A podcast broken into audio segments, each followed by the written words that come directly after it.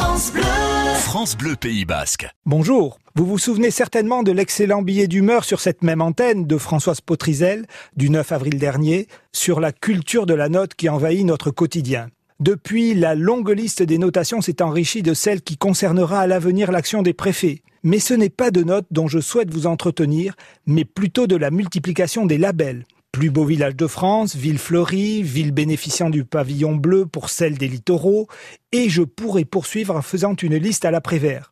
Nous connaissions le classement mondial des universités, celui dit PISA des compétences des écoliers et élèves aux niveaux européens, ou bien encore le palmarès annuel des lycées sur les résultats au baccalauréat. Je voudrais être une petite souris en ces temps de pandémie pour voir comment un tel classement est établi. Mais tout cela est-il bien sérieux?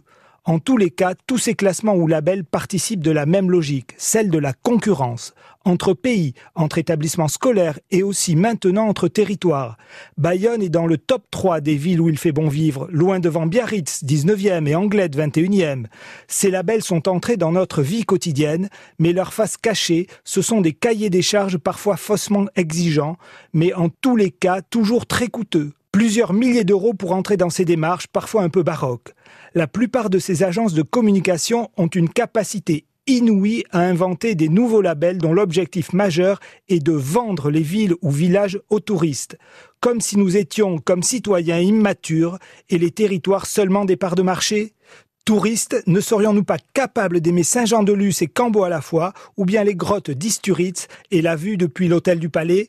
Le Pays basque mérite mieux que d'être ainsi morcelé en micro-territoires concurrents contre leur gré.